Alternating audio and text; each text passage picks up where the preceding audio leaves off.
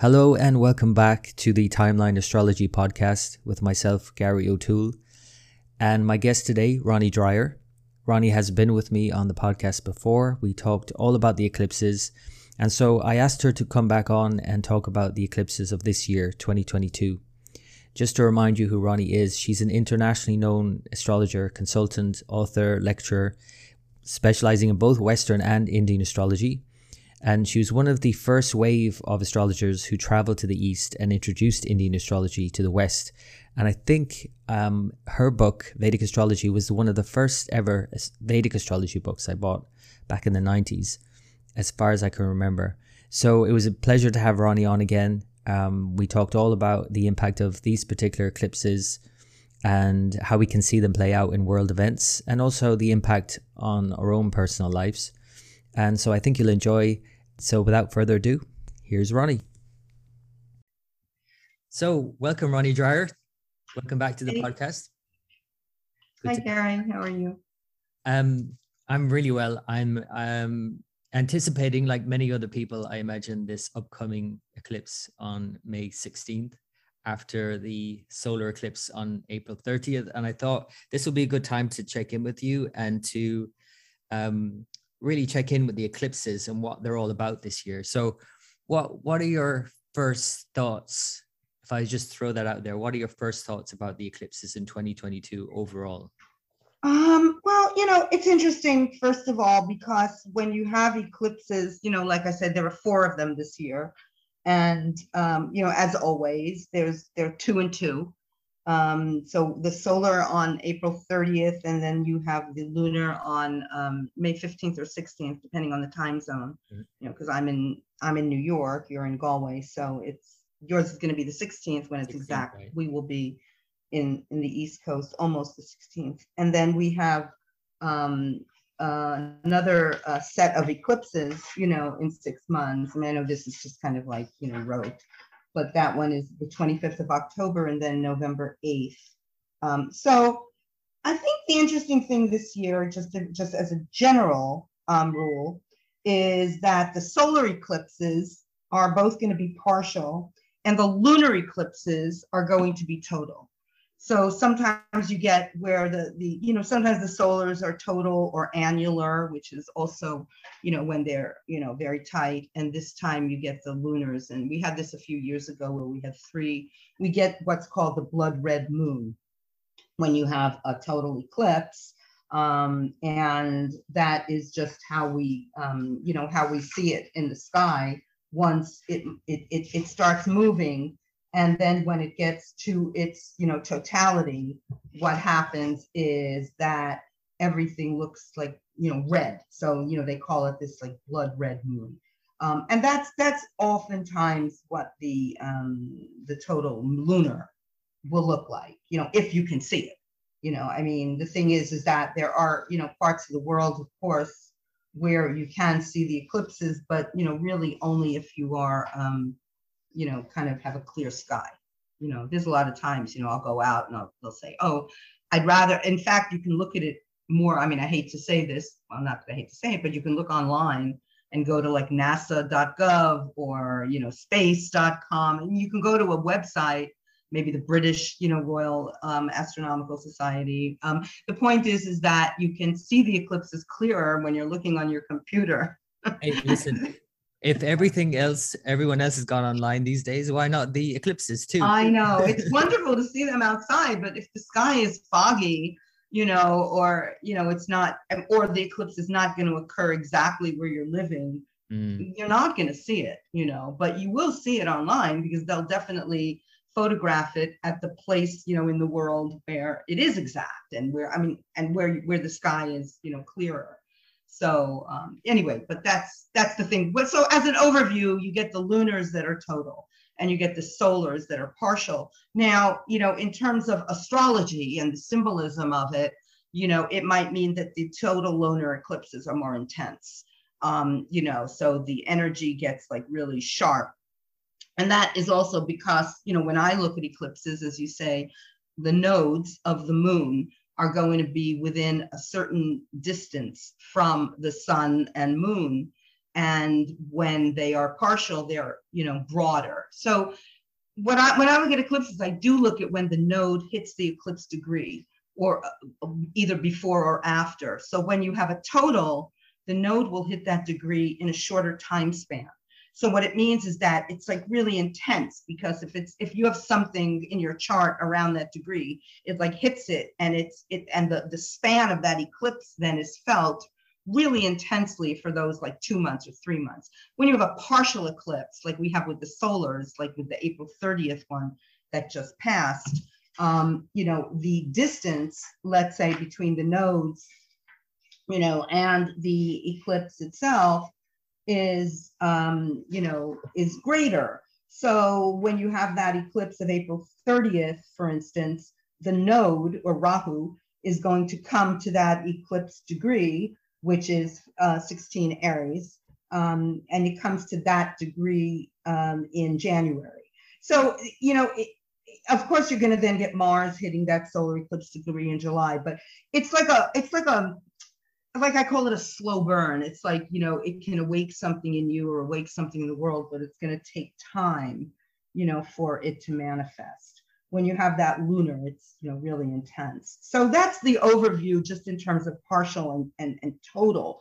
Um, and then, of course, you know, I know very strict, you know, Indian astrologers are not going to necessarily, you know, agree with me, but hey, as somebody who studied Western astrology long before I studied Indian astrology and then used them, you know, at the same time, the problem is that there's so much Pluto and especially there's, um, you know, Uranus. Special Uranus is going to be very close to those degrees. And so to me, it's like a Uranian year.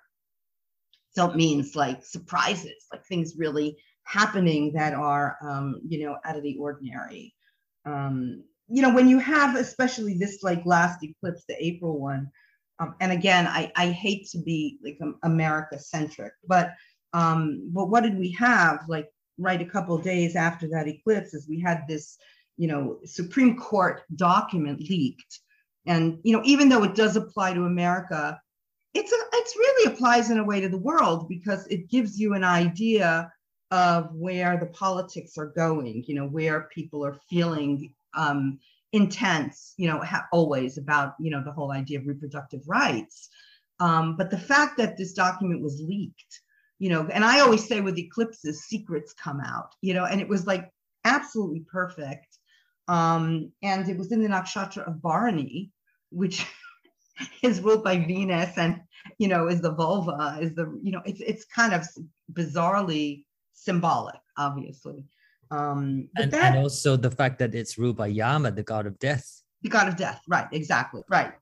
And and then you know, you know, so so so you're you're getting you know you're getting that you know and and i think that's really you know one of the things that really happens but on that day um jupiter and venus were exact you know um which is also kind of interesting and the thing is, is that the, the thing that's interesting with the Venus and Jupiter and Pisces, you know, is I always think that if you have an aspect that's very strong on the day of the eclipse, that's also very symbolic.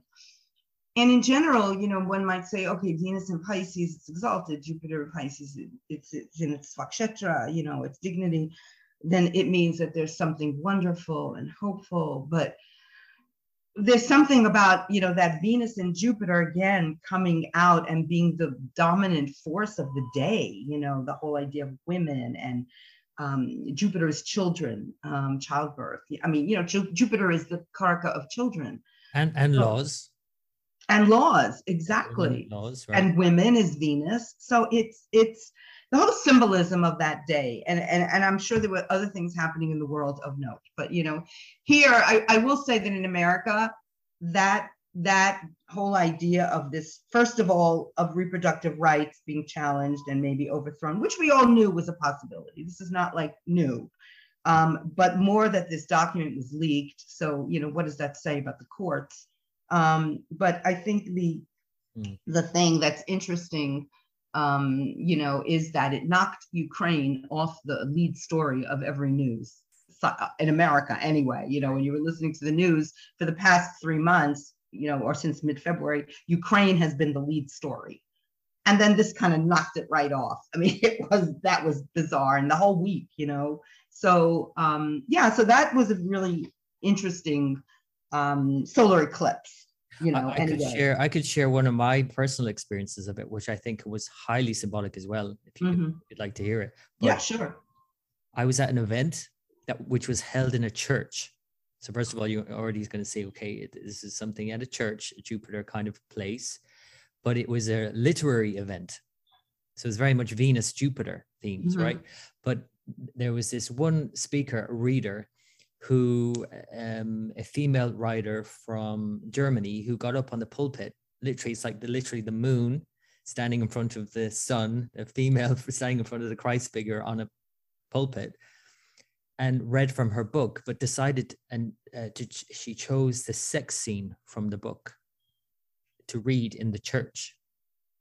Jupiter and Venus, and I was like bowled over. I was sitting there. This was actually exactly while the eclipse was occurring. Hmm. Unbelievable. I was just bowled over. But most people were not bowled over. Most people were a bit perplexed about what was going on because we're sitting in a church and this woman is reading this really graphic, explicit sex scene, including this threesome. And even thinking about Bharani and the symbol of the three point, the three stars pointing downward, and it was very sexual, obviously. But I was just sitting there, I was just bowled over at this and the timing of it. So that was my personal experience of the of that eclipse literally at the time of the eclipse itself. Yeah. Yeah. yeah. It was and the and maybe you could also throw in Neptune closely conjunct Venus and Jupiter, Uranus conjunct the eclipse itself. And you know, people were a bit kind of confused as to what was happening. Yeah, it's very interesting, you know, that you get that Venus Jupiter, right? Like I say, I think things are when you have eclipses, they they do tell you interesting things that are happening. And then, of course, you get Uranus that's four degrees apart from that eclipse as well. So, but tell me um, this though: if we're talking usually about a, you know, with a solar eclipse, we're talking about a new moon, and every new mm-hmm. moon, the new moon, a new lunar month, right? But now we're talking about a solar eclipse when we have these kinds of configurations. Do they have then that Jupiter Venus, for example? Does that have a, a big impact for many months? Because of the eclipse? I think it defines the nature of the eclipse more than anything. Um, I don't know if it has an effect in terms of the degree. Um, you know, that's, I mean, I, I, don't know if anything is really going to pass by that degree, um, except for the fact, of course, that at some point Rahu will, but that's not for a while. It's in Pisces, you know. Um, so I think that it's just to me the nature of what's going on in the sky and you know the eclipse for that week will just kind of dominate the uh, what's happening. You know, I mean, we still have Mars, Saturn. They're they're wide. Mars is separating from Saturn, but you know they had been in a heavy conjunction prior to that. So it's kind of interesting that it's um, you know I I only mentioned the Jupiter Venus because they're absolutely exact. You know what I mean? They're two two minutes apart, so they are like the really um, you know very very very tight aspect. So, you know, I think that that just makes a difference. Um, just in terms of the nature of the eclipse, you know, how is this eclipse, uh, you know, going to give you what is what is the effect of it? So if it, especially if it hits something in your chart, you know, because it's it's 16 Aries. So you know, if you have something, I mean, I like to take a tight orb. I mean, if you have something between like 15 and 17 of Aries or even Libra, because it's the opposite. Um, it'll affect you. And and these are the kind of areas they affect. But even if you don't have something at that degree eclipses are always going to be going through a sign for a year and a half. So you, you it's going to be in a house in your chart you know somewhere wherever aries is in your chart you know that might be an area that gets awakened and that you have to just pay attention to and transform. I mean because the nodes are there. So it you know to me eclipses are really kind of a, a wake up call you know, and and I think that's you know with this you know reproductive rights, this this abortion thing, I think it's just a wake up call. People knew it was coming. You know, this is not like a big surprise, frankly. Mm. You know, but it, it's a surprise in terms of the how far it went the draft because there were uh, not to get into a whole debate, but nobody knew exactly how it was going to go, you know, or how intense it was going to go, if it was going to mean an overthrow of Roe v. Wade. It could have just been that the, the there were more restrictions placed on, on abortions. It didn't have to be that it was completely overthrown.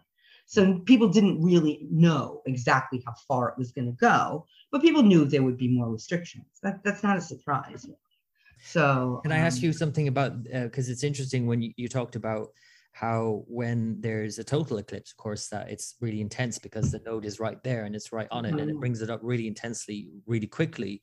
But could we say for this partial and very partial solar eclipse on the 30th of April that because we have, you know, like you say, the Mars transiting in July, but then later on into the new year, we have Rahu. That's going to be a long time after. Could we say that this is just kind of sparks something that kind of mm-hmm. explodes later on? Yes, definitely. You know, and and I think that's especially when you have in your chart. For me, it means there's a wake up call. You know, so look at the area that it's affecting in your chart, but it means you kind of have time you know it's not going to it's it's not necessarily except mars hits it in july july 20th you know and you know a little bit. You, when you say mars hits it in july 20th i mean it's going to still be within orb like between at least the 18th and 22nd so it does mean that things are going to be woken up. You have to kind of pay attention. You know it's not going away but it means that you kind of have a, a time to work things out i think on a personal level um, kind of how i do it when when you look at that, but going to the total lunar, because that you say is what people are looking looking towards. I think the total lunar is an interesting one this year. It's on May 16th.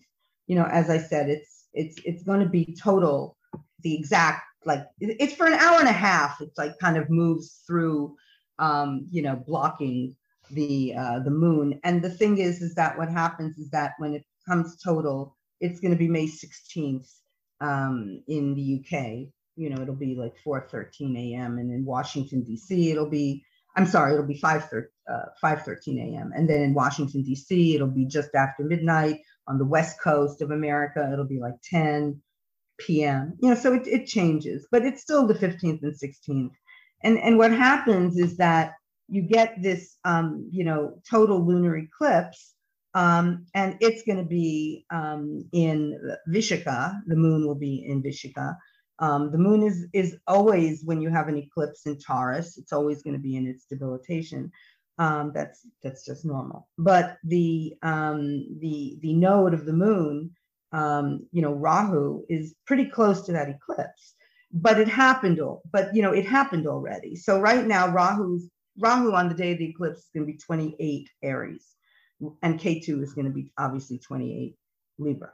Um, but the sun and moon are going to be one degree of Taurus and one degree of Scorpio. So because Rahu obviously and Ketu move retrograde, Rahu, um, you know, and Ketu were um, at that degree in February.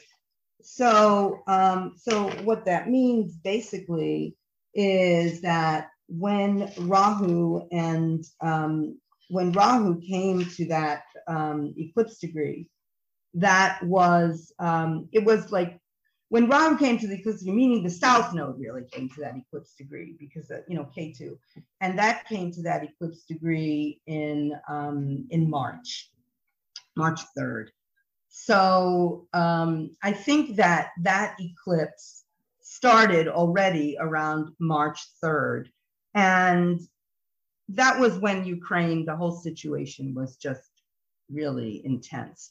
Now, the other thing is that when you look at that eclipse, see, to me, you can't look at that May 16th eclipse without going back to the one on November 19th. Mm. And they're kind of like twin twin eclipses in a sense that they this is what happens oftentimes with eclipses like six months later you might get a couple that are around the same degree um, that partial lunar eclipse, that was partial November 19th.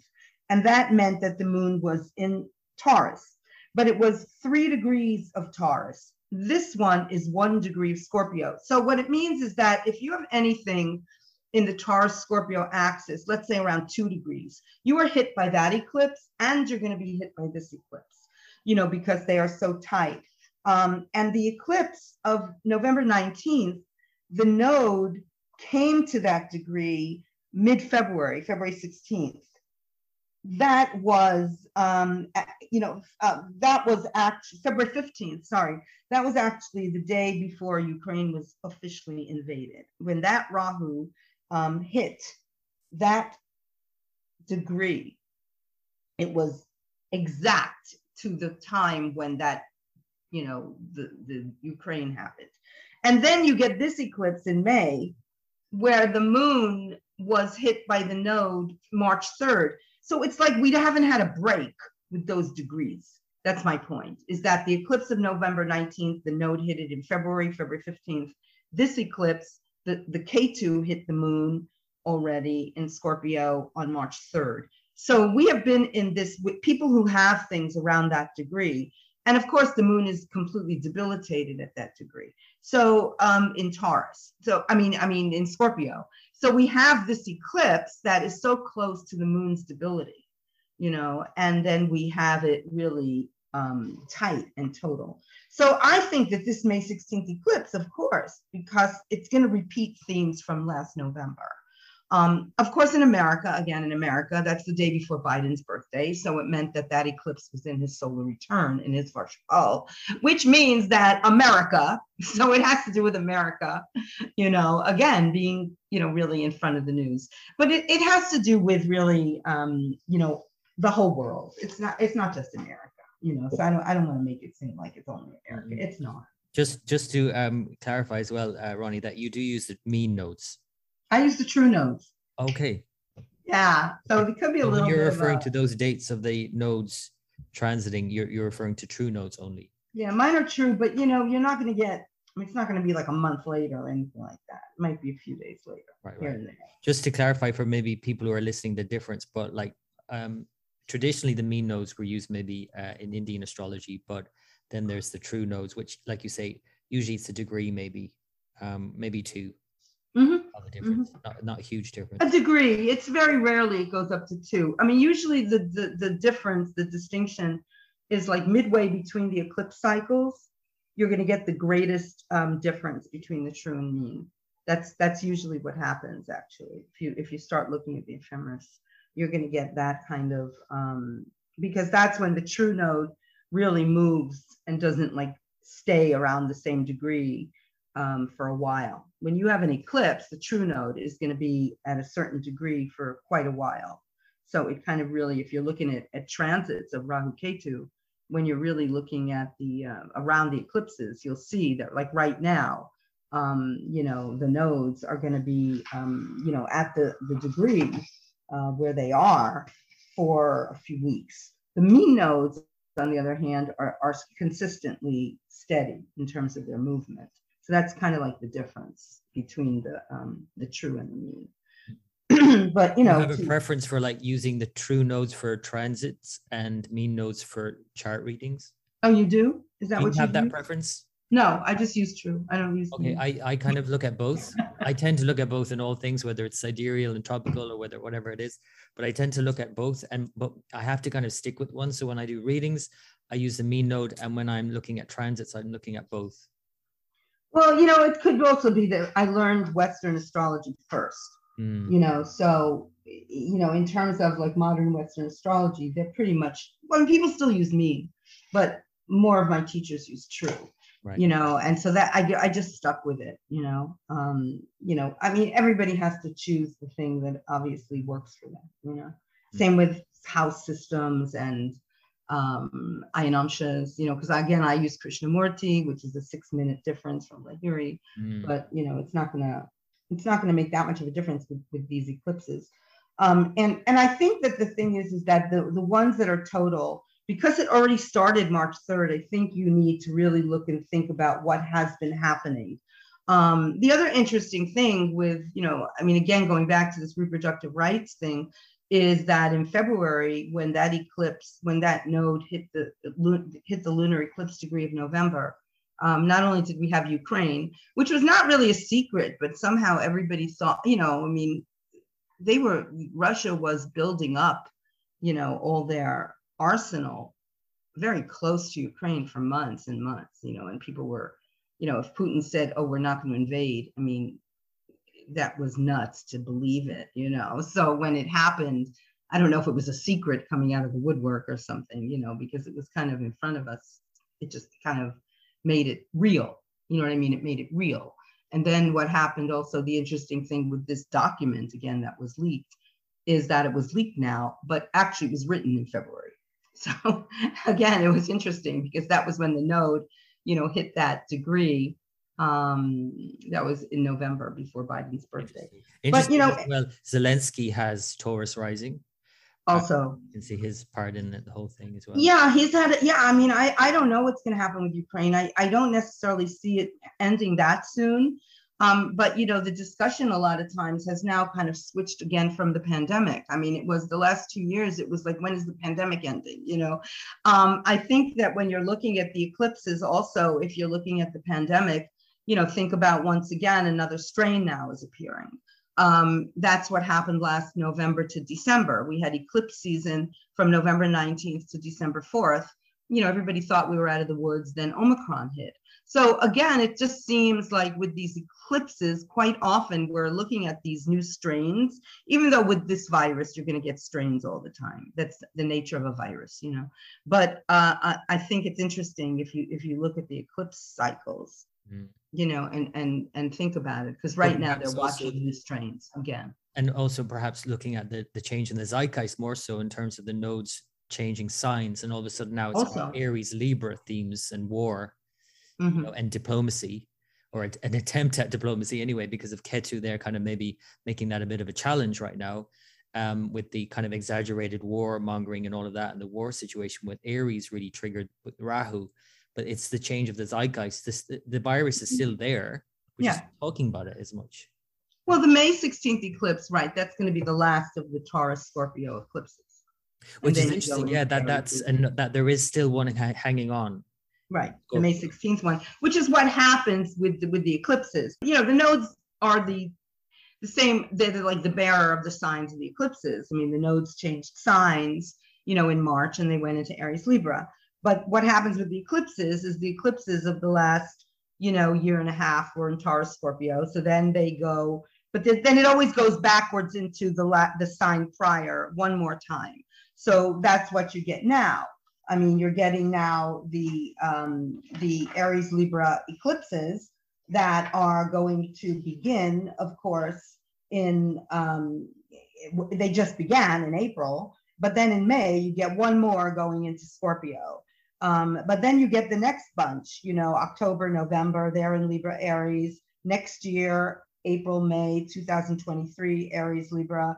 Then you'll get one going into Virgo because it's going to you know, initiate the Virgo Pisces, but one will then go back into Aries. That's what usually happens. You get like a series of five eclipses, and then you get one that goes into still the other sign. It's sort of like saying, hey, wait a minute, you're not out of the woods. You haven't completed, you know, everything you've had to kind of get done um, where your Taurus Scorpio is, you know. So maybe this eclipse is going to say to you, you know, if you haven't completed something or changed you know, you don't have to have dramatic changes in your life. I mean, sometimes you do, but you have to fix something. You know, that's to me what the nodes are. You know, the the, the Rahu.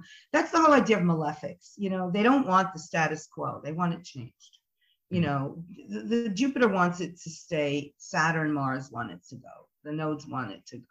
So you really need to just think about the last year and a half. You know, is there something you've been doing? You know, that you've been adjusting where your Taurus Scorpio are located. And now that eclipse is going to say, really get it done. Because mm-hmm. it doesn't get done, you know, it, it's gonna it's gonna get done for you, you know, you're not gonna have the control over it. That's kind of like how I look at those nodes. You know, right. it's sort of a wake up call to that area of your chart. It's almost know? like this is kind of lingering, like even if you could draw the conclusions from like you know the or correlations with the virus itself where it like lingers Mm. You know what I mean? You might get the virus, but then it's kind of like this, like, like people are calling this long COVID condition, where it's this kind of lingering thing that that takes longer to get over. There's, there's the initial infection and then the longer term impact. Didn't you just have an election though in the UK? In the UK, Not, but you're in Ireland. I'm sorry, you're in Ireland. In Northern Ireland, it's so obviously yeah, the UK and and but not in Ireland, yeah. And actually, the but in Northern Ireland, yes, the election has brought um, the biggest vote for Sinn Féin, which is the the nationalist party in in Ireland, right in the UK in Northern Ireland. So that's showing a change that's happening, which is always interesting to see elections around eclipse times, you know, right. and how they bring bigger changes usually, right? right? Yeah. Right. Because let's, let's let's face it, we're talking about the sun being eclipsed, for example, the leaders, mm-hmm. right? There's, there's something there's something of a changing of the guard in a way. Yeah. Right. Yeah, there's a lot of stuff going on. And I think that's the thing with eclipses. And you know, it's interesting, you know, I always say watch eclipses. And I think the other thing before we move on to the other two in the fall is that I've made a, an observation really over the past 20 years that when you have an eclipse, and you have a, um, a, a, a, planetary station, a retrograde mostly, you can have a direct, but if you have like a retrograde station um, of an, a, a malefic planet, especially Mars, Saturn, again, if you're taking the outer planets, Uranus, Neptune, Pluto, um, Pluto stationed retrograde on April 29th, which was a day before the eclipse. You know, also Saturn just went into Aquarius in um, on April 27th. So, you know, we're also getting these changes with this eclipse, but the Pluto, I always, you know, was in my newsletter say whenever I see that a Pluto retrograde or Mars retrograde the day before the eclipse, I've noticed that we've had within a week or so, let's say a week to 10 days, something explosive happening. And normally I say it's like an earthquake or hurricanes or, you know, fires or people abdicating or getting toppled or dying or something that makes world news, not just something regional, you know. And then what happened, you know, of course, was right after the eclipse, I mean, in America, we had this explosive, it, it, it was really considered explosive, this leak. Um, yesterday, we had this huge, in Cuba, in fact, they had this huge um, explosion, apparently, of um, a hotel mm. um, that killed a lot of, actually, there were a lot of fatalities and injuries. Um, so again, that's the other thing that I watch. And to me, that eclipse was um, also um, defined, let's say, by that Pluto. I think for you know leaders and just the whole status quo, you know, to um, you know to change. And can I ask you one more thing about this particular eclipse before we move on, though? Sure. You know how many people talk about the solar eclipse, whether you know it's solar or, or lunar beginning, but that when we have a solar eclipse followed by a lunar eclipse, this this and you talked about it last time we spoke, this kind of culmination or this increase because obviously it's a waxing moon after the new moon and it's building to that full moon and then the full moon eclipse being itself a sort of resolution in a way. What could you say about that being a full moon total lunar eclipse in scorpio? What what kind of things could you see being resolved in the, the more immediate time frame well they get worried about scorpio but you know i don't know that it's close to the debilitation degree two degrees away you know and so that's the other thing because moon is like one, you know, between one and two degrees of Scorpio. Um, you know, like the, the thing is, you know, when you're looking at eclipses and you're looking at the ancient texts, I mean, they're never good. But, you know, some people say, of course, if you're going from solar to lunar, it means that you're on a waxing cycle, you know. And then when you go from lunar to solar, it's the opposite. So, yes, it could be that this season, there's something very definite in these two weeks that may get resolved. But you know, I don't, I, I don't, I just haven't found it to be like a more positive eclipse season when it's going from solar to lunar, depending on the degrees, you know, and depending on where that, you know, lunar eclipse or solar eclipse is situated. And, you know, for me, it's more that there is this, um, I think, ending of the cycle of the last year and a half, you know, in May, because it's the last Taurus Scorpio eclipse. Um, you can say also it's an eclipse, the moon is conjunct Ketu and in the solar eclipse, the sun moon were conjunct Rahu. So I think it's the ending. I don't think it's like necessarily a culmination or a res. I don't think it's a resolution because it's the last Taurus Scorpio eclipse. I think it's maybe an ending of one cycle, and now that's clearing the way for the Aries Libra cycle to sort of start because it's the next bunch of eclipses. Right. You know, that will be in October, November, then next year in April and May, and then you know the following um, October. So I, I think that's kind of what it is. So It'd be nice if it was the end of a cycle. You know, I mean, you know, could it be the wrap end of everything up in a nice little bun? I don't know. I don't know. You know, maybe it's the end of the war in the Ukraine or a change. I mean, I was, you know, I, I don't really know, and I don't necessarily you know, it's hard, you know, because I'm not looking at Putin's chart particularly because it's so, you know, the information is just not there. T- uh, date of birth, let alone time of birth. There's exactly. exactly. His, time, exactly. date of birth is wrong. So yeah. Exactly. Yeah. So, so that's we might never know that. But let's let's move uh, to the next ones then because they're really yeah yeah. So the next ones, so the next ones are I think really fat the ones that are important um, you know, obviously they are now, you're now really into Aries Libra cycles, you know, so the next one is October 25th. Um, and that October 25th one um, is interesting for a couple reasons. Um, yeah, it is a partial um, eclipse. So um, that means that the south node or Ketu is going to conjoin that solar eclipse degree June 23rd so 2023.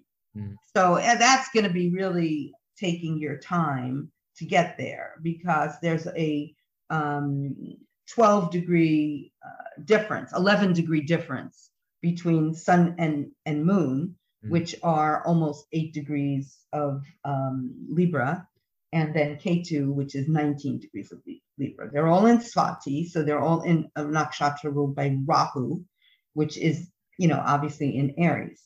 Um, but the other thing I think that's quite important about this eclipse, two things. Venus is eight degrees of uh, Libra, 835. So it is um, 40 minutes, 40 minutes difference from uh, the moon and the sun. Um, and I realize there's a whole stream of people who talk about Cazimi, but even Cazimi doesn't fit in that category. That's a very combust Venus, totally combust. And I have found, I really do go back to the ancients when they talk about when you have an eclipse and you have something that is combust the sun. That's what happened in December of 2019. We had an eclipse where Jupiter was very combust the sun. And then in March 2020, we had the lockdown and the real heavy pandemic started, even though it had already begun in China. I mean, the virus had already begun to have its effect. So I do look at these, these combustions. Um, the eclipse combust the Venus, very tight. Um, and if you go back to like the ancient texts, you know, Brihat Jataka, um, it says things like women, ministers, and tribes will suffer when Venus joins um, the eclipse degree. And what happens is that, you know, you have to remember, I always think Venus rules women, but it also rules ministers. So to me, it's like eclipsing the ministers. Um, and this to me really shows that this eclipse, followed by the one which I'll get into in a minute, the total on November 8th, ministers means your cabinet. It means people, if you're talking about leaders, it means cabinet. It means people who are, are women also, but it means people in the government, people who are your allies who are helping you, who are advising you. Um, so I always think that that's going to be something that's going to happen. Of course, because the next eclipse is election day, I I, I do think it's a, it's going to be not that great, you know, for people in government, and that goes for everybody all over the world. It's not just for America. The other thing that's to me interesting about this eclipse, even though it's a partial, is again what I was saying before about Pluto being retrograde the day before the eclipse. Mars is going to be retrograde on October 30th. So when we have this eclipse on October 25th, we again we have Mars retrograde every year, every two years and two months. But you know that Mars retrograde means that Mars is going to be in Gemini and Taurus for like eight months. You know, it really extends um, the time. Um, but what it really means is that we're going to have a Mars retrograde in the eclipse cycle between October 25th of the solar and we have the lunar of um, November 8th. So that Mars, and again, so I'm really talking about explosions, I'm talking about attacks, uh, I think that two week period um, is going to be a wake up call. And I don't necessarily, again, maybe I'm being very pessimistic. You know, I hate being pessimistic, but I've seen Mars take its toll um, around eclipse time, you know, like this before. So um, it makes me a little nervous. You know, it can be also, also like I said, earthquakes, fires. You know, could be fires. You know, that's also fire season in America. Again, it could be really devastating fires. Mars is in Gemini. So that means that it's in an air sign, which is not good for fires because it means that they blow in places and go in places that you're not expecting. You know what I mean? You can't you can't predict the course right. of what's happening when it's in an air sign. Mm-hmm. Um, so uh, I mean, I mean, to me, that has a lot to do with it. Uh, it has to do with communication. Obviously, it's in Gemini um, you know, but Gemini is movement. So I worry that eclipse starts that eclipse season, Mars retrograde, five days after the eclipse, an exact Venus combust the sun, which, you know, means Mars is being kind of commanding, Venus is being, you know, sort of laid to rest. I'm sure when this eclipse starts, I'll find a lot more things I want to talk about. But well, know, I mean, the most obvious thing though is the the economic forecasts at the moment. The economics, yeah, exactly. And I have it written down here: economy, Uranus. Uranus is going to be um, right near the nodes on that eclipse day. Again, Uranus is 23 Aries, the Rahu is 19 Aries. So Uranus has really been kind of floating around, um, you know, these um, the nodes because Uranus and Rahu are going to be exactly conjoining each other in August. Um, but yes, the economy is going to be, um, you know, I, I, really don't even know. I'm not a financial astrologer, um, but it's so un- it's so unpredictable. I, I think that's really the key. Um, but you know, I, I look at this Mars, and again, I look at it like election day is November 8th, and that's where we get the total eclipse. So that, that's that's a bit of a doozy. that's a bit of a doozy. Let's be honest about it. I mean, conjunct Uranus, you know, Sun squares Saturn, and you know, obviously then the Moon as well. Um, Mars retrograde. I mean, that November eighth eclipse, a total lunar eclipse at twenty one degrees of Aries, is is quite something. No, it is something because again, I I mean, again, I don't mean to be Americentric, you know, America centric, but the fact is, is that even with a lot of countries, look, the French election just took place. Again, the French election was near eclipse time. Um, and it wasn't a, the surprise of the French election was not that Macron won, but, um, you know, how many votes, um, you know, his opponent got. Um, and she, again, it, it goes with the same same general thing. Okay, the woman got eclipsed, interestingly enough. Just we were talking earlier about the woman getting eclipsed, but um, in terms of reproductive rights. But this is interesting also because, you know, she did not, she got more votes, let's say, than she did last time, mm. you know, even though she didn't win so it's again you know the rise of um, you know again i don't know everybody is listening to this they have political views that are all different. I'm not going to you know say one view is better or worse than another but you know the thing is is that when you get this what's happening really is that you're getting a culmination of now the eclipses again starting in april that eclipse started the aries and libra eclipses you know? So what you're getting um you know on november 8th is once again the eclipse is in Bharani, you know, because this was a new moon in Aries, the solar, and when you get the total in November 8th, the lunar is in Aries. So you're getting it at 21 degrees of Aries, so it is still in Bharani. Yeah, and could we so, say in, in that case, could that be then that culmination in some way?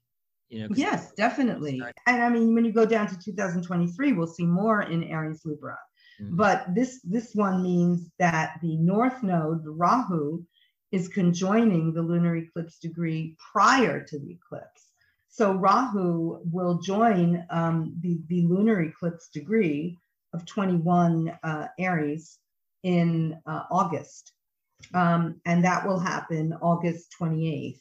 that the Rahu conjoins that eclipse degree. So things will really start. And then, of course, when we're looking at the um, Uranus um, Uranus node um, conjunction, that is also in um, in August. That so first of August, where you have this. I have not seen this before. I don't know if you've seen this before. I mean, I've seen it before in terms of them come together, but not at the same degree. At the 24 degrees of Aries, all 3 mm-hmm. Mars, Uranus, Rahu.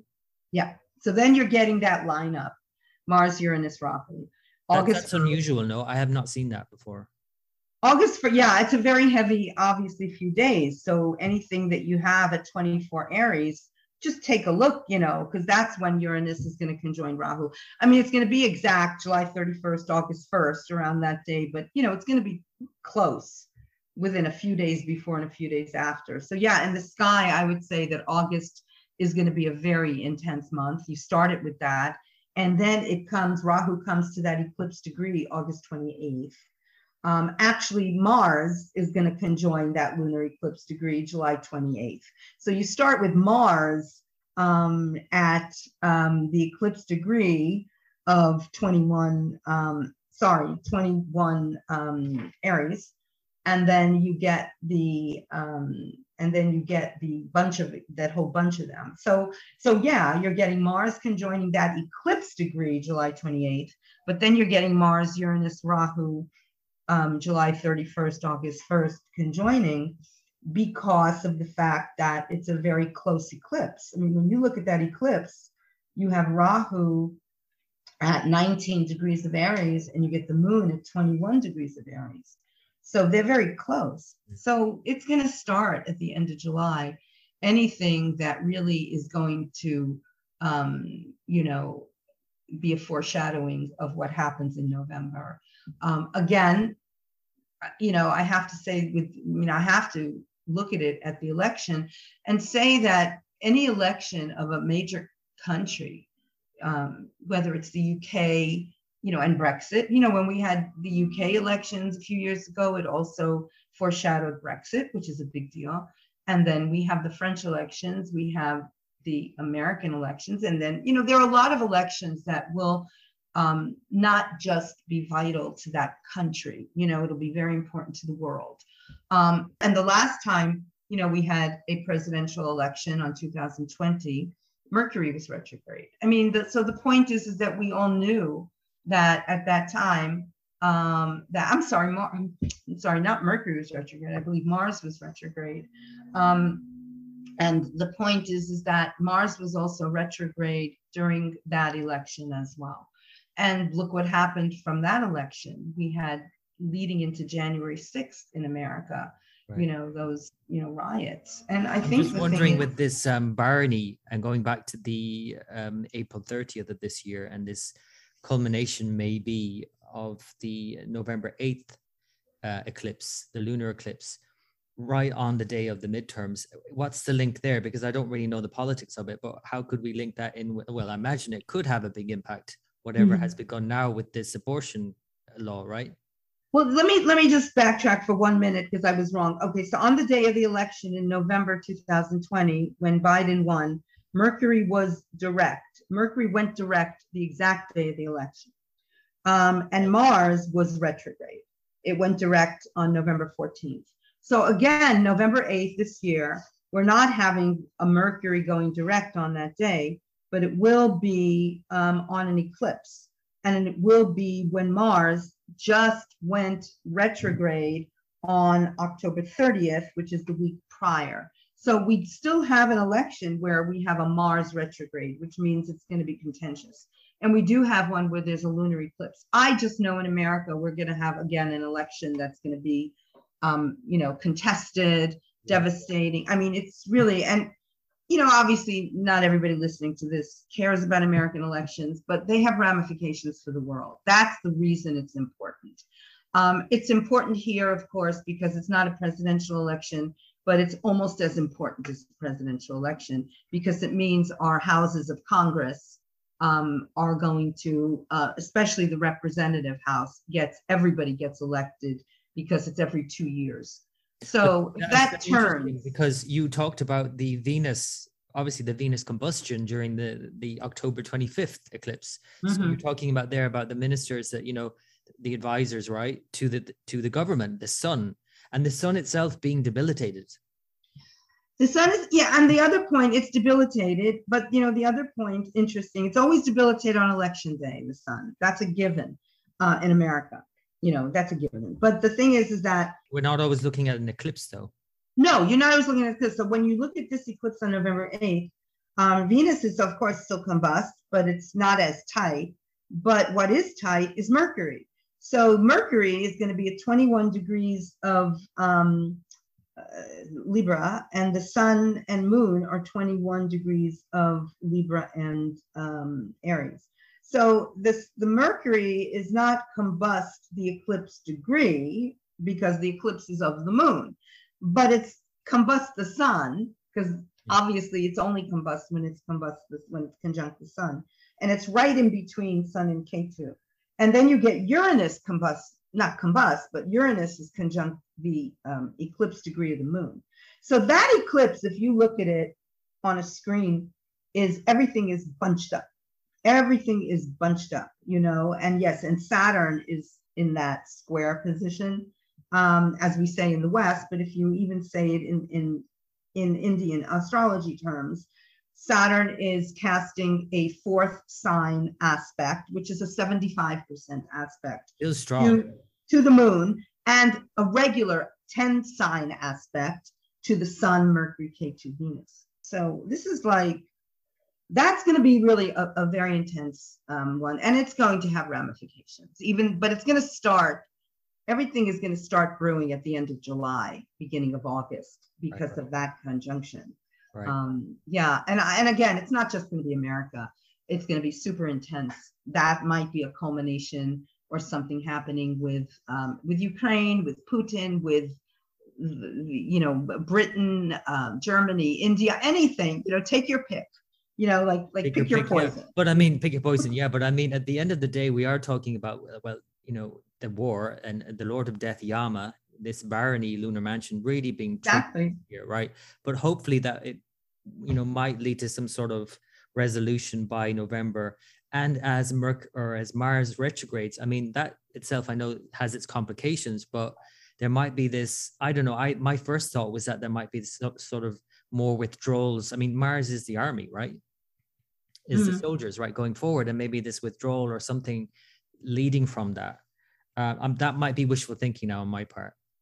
You know, I I have to say though, I mean, I'm not like a um, you know, I'm not a soothsayer. I don't you know, and I don't profess to be. Um, you know, and as the months go on, I think things get clearer as to what areas can be affected, mm. um, you know, by the eclipse. And again, the same Brihat Jataka, um, not Brihat Jataka, sorry, Brihat Samhita, the same um, chapter that talks about eclipses, where it says that when Venus conjoins the eclipse, it talks about Saturn conjoining the eclipse, and then it talks about Mercury, Mars, um, not Mars this time, but Mercury and Venus aspecting the eclipse because of the fact that when you have the lunar, the Venus and Mercury are aspecting the moon. They're not conjoining the moon. Um, you know, so uh, that's really, um, you know, what is, um, I think, going on um, at that time. We're still getting that. Can I ask you know, about one other thing in relation to this uh, eclipse, which is not mm-hmm. unusual to have, obviously, when, you know, like you say, with uh, the US elections, you always have the sun debilitated, but we have an eclipsed sun debilitated. And, you know, in a couple of weeks or less than a couple of weeks on May 16th, we have a moon eclipse debilitated. So that doesn't happen all the time. Um, what in terms of obviously we don't want to be pessimistic about it and all of that, but you know, we have to be realistic at the same time. We're looking at a war breaking out and that people are worried that this could spread further. And when you kind of see these kinds of lineups, it's like it's a bit worrisome. Let's face it.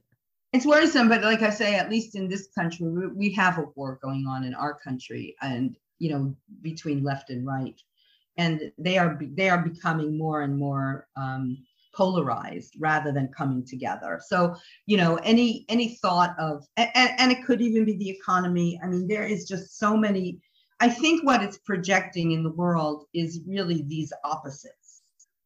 And are these opposites able to come together? Um, yeah, I don't want to be negative either, but it looks like it's really going to be hard um, to do.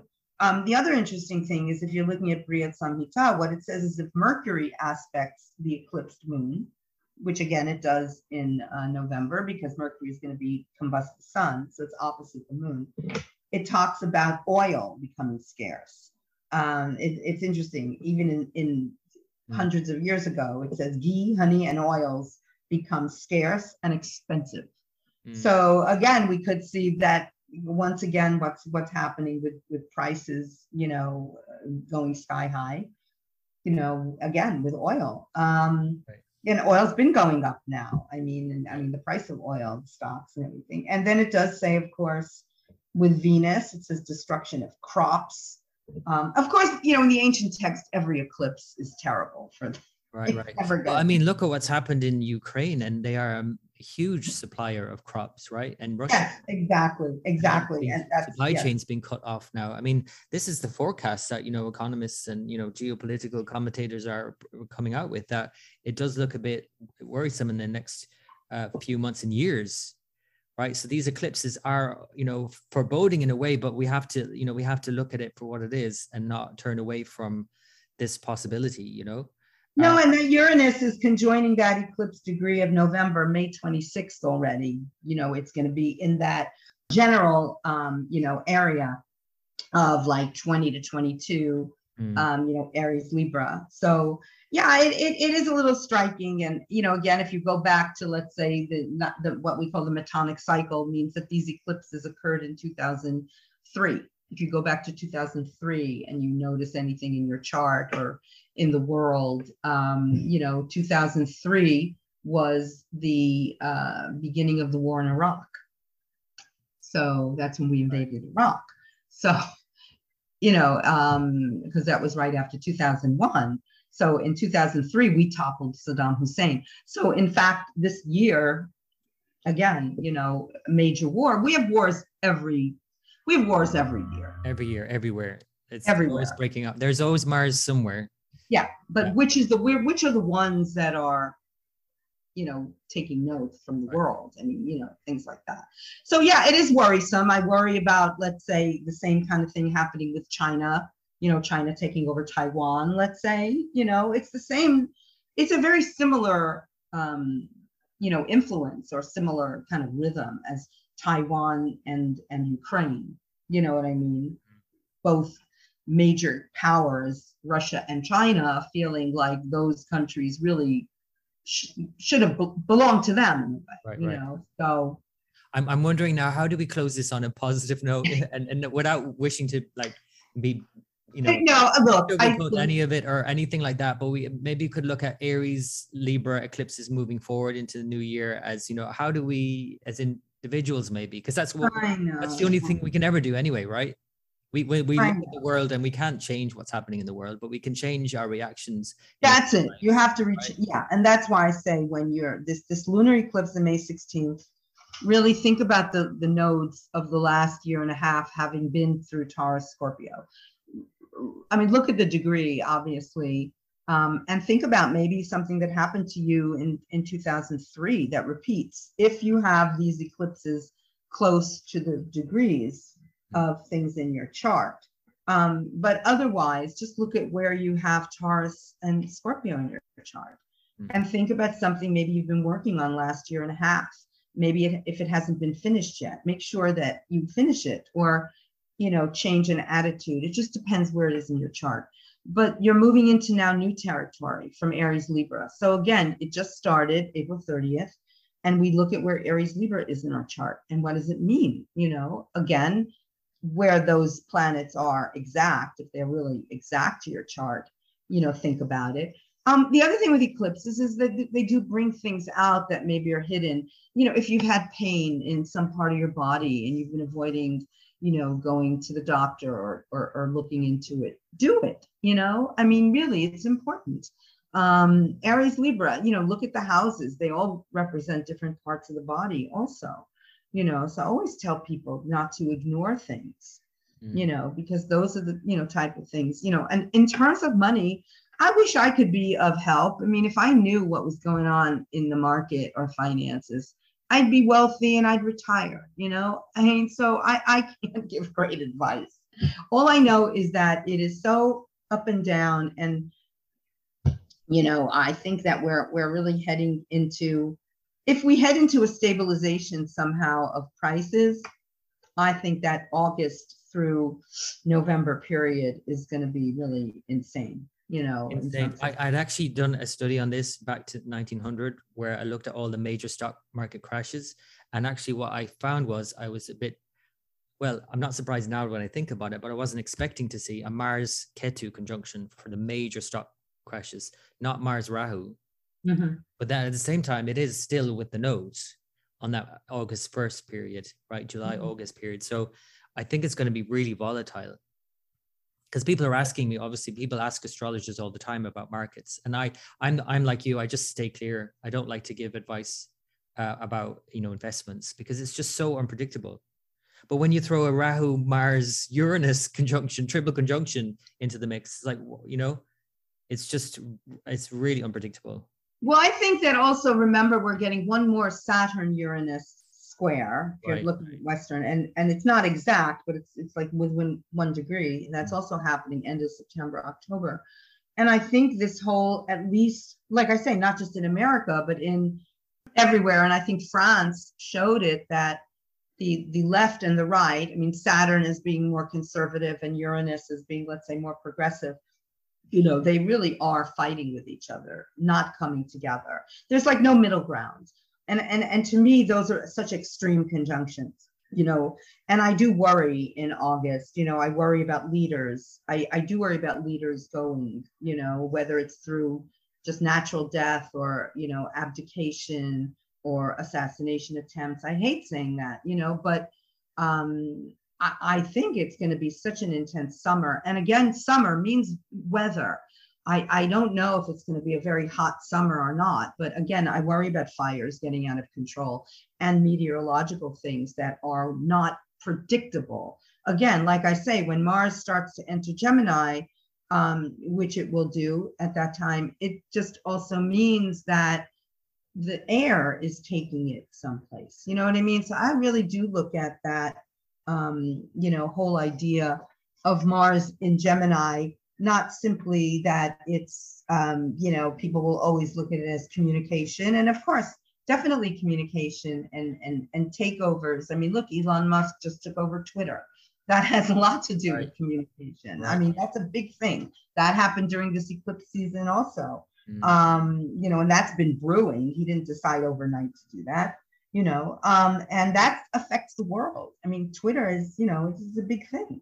I think and, I bring up a good point there, which I think a lot of people can take from this and eclipses in general, is that you know it on some level, right? Personally, there's a there's something brewing in your own life. There's some change that you know you need to make, and it's kind of like the eclipse may really make that more stark. Uh, and sometimes it could be like a complete bombshell, like from left field. But usually you you, you know it, right? And then it just kind of forces the issue, right? Yeah, maybe we can chat again when we get closer to October. yeah, I mean that's going to be fascinating. I think the October November eclipses for sure. But yeah. because we're now when I'm recording this as well in the middle of these two eclipses, and it's building to that Scorpio eclipse is quite intense, and people are more intensely worried about it, I think, than maybe perhaps the intensity of the actual eclipse, right? It's always worse. The, the worry of something is always worse than the thing. Yeah, I think, like I said, I think a lot of this May 16th eclipse is a culmination of things that have been happening in the last year and a half when the nodes were in Taurus Scorpio. You know, because like I said, now they're gonna, gonna go back, go into Aries Libra. Mm. So they're, you know, they're moving forward. So that's definitely um, something we can we can move on from, I think, as well. And you know, the other thing is like we do have to reflect on eclipses. I mean, to end on a positive note, we meditate, we reflect, we go inward you know i mean in ancient times they went inward because they were afraid to go outside during an eclipse you know right, right. um that was the main thing so we take it symbolically to now that you know we don't necessarily stop our lives but we do have to take some quiet time and and you know i i realize that people can get panicky and everything but you know, the world is the world. You know, what are we going to do? You know, I mean, you just have to sort of learn to, you know, calm down and reflect and meditate and just heal. I mean, there's no other thing that you can do really on a personal level. You know, that kind of the symbolism of the churning of the oceans, which is so symbolic of how our minds can churn it out and we start getting really agitated. And I see it in myself and in others where it's like the urgency of, I need to make a decision now. Right. You know, but really, do you? You know, possibly right. not. You know, so that's why it's always good advice, maybe to just calm down and slow down and just pay, like you say, attention to more the inner world. Well, you know, the other thing we didn't talk about was the fact that Mercury is going retrograde this week, you know, on the in 10th. just a few days. So, yeah. Yeah. That's the other thing. And, you know, I don't panic with Mercury retrograde, but I will say that what you just said was don't make a decision right now if you can put it off. I mean, sometimes you have to do things. You have to sign papers. You have to do this. You have to do that. That's fine. Pick a good hour of the day, a good day to do it. But in general, you know, when you have Mercury retrograde during the eclipse season and you have the eclipses, um, you know, and Mercury will be, you know, retrograde, um, you know, from and and opposite this um, eclipse as well. Right, from the 10th through June 3rd. So if you can put off making a major decision until after June 3rd, then do it. You know, mm. don't make yourself crazy. You know, right. right. Uh, but like you say, if you cannot, you cannot, and you need to, you know, just calm down and maybe just slow down and and make a decision. Um, I'm Pearl Finn, my teacher here, used to always say to me, uh, when she used to do workshops on eclipses to always look at Jupiter for guidance during the eclipse itself, you know, to, to kind of have that insight, that clarity. Well, also in uh, Samhita, they do say that if you have an eclipse, but you have Jupiter aspecting the eclipse, then it ameliorates you know all the difficult effects of the eclipse. And unfortunately these four eclipses jupiter's not aspecting. No. no. And it itself like in that last eclipse was exactly conjunct venus like tussling with venus right? So there's that right. but it wasn't aspecting the eclipse. It was just that that was on that day. Right exactly right, right. what was happening which is a whole other thing as well in terms of you know when you think about the venus jupiter neptune pisces thing where you know you talk about fires but also then you can add in floods floods also right? like major flooding and oh who knows what else but anyway uh, before we go down that route let's let's hope that it doesn't like um pan out as bad as it might seem in our own minds because right. let's face it scorpio tends to catastrophize and Definitely. think of the worst case scenario and of course we do that because we want to prepare for the worst but usually the worst doesn't happen and even when it does happen it's usually not as bad as we imagined it Right, exactly. In our personal lives, at least. So, anyway, thank you so much, Ronnie. It's been a pleasure. Um, I really it's enjoyed nice it. talking to you. really, really enjoyed it. And um, until next time, we'll see for the uh, November elections what what what transpires. It'll be interesting yeah and if anybody wants to like do more on eclipses i'm always doing webinars and stuff so you can always go to ronniedreyer.com you know that's my website so people can always see what's happening right right and i should say as well that i always ask ronnie about eclipses because ronnie is the go-to for eclipses so no i'm not the only one that, no i know you're not the only one but you know there you you do um, have a great insight i think into eclipses mm-hmm. and especially from the vedic and sidereal perspective i know that you also use the tropical zodiac but you know it's a great to have that kind of insight and using the outer planets as well which not every vedic astrologer uses right. uh, because they definitely have an impact as we can see. Definite for sure. I mean, right. So thanks ronnie. Okay. Appreciate it. Thank thanks you so gary much. thank you. Take care.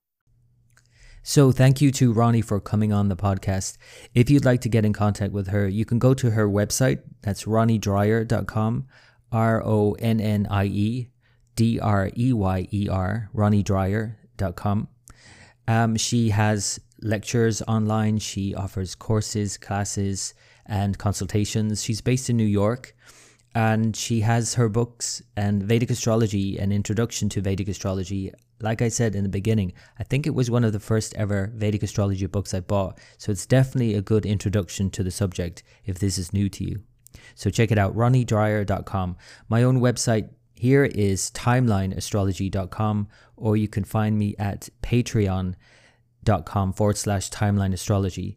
Uh, Patreon is a platform for people to support artists and astrologers like myself, where patrons become members of my website. You can get daily and monthly reports, as well as video forecasts and sign based forecasts. And a whole lot more. You get early access to all content, you get a magazine, uh, my upcoming book, which is called Timeline Astrology, um, will hopefully be out by the end of this year. And I look forward to welcoming you as a patron. It's just $5 a month for all of that. So check it out. It's patreon.com forward slash timeline astrology or just go to timelineastrology.com. Okay, thanks again for listening to this all the way through to the end. And until next time.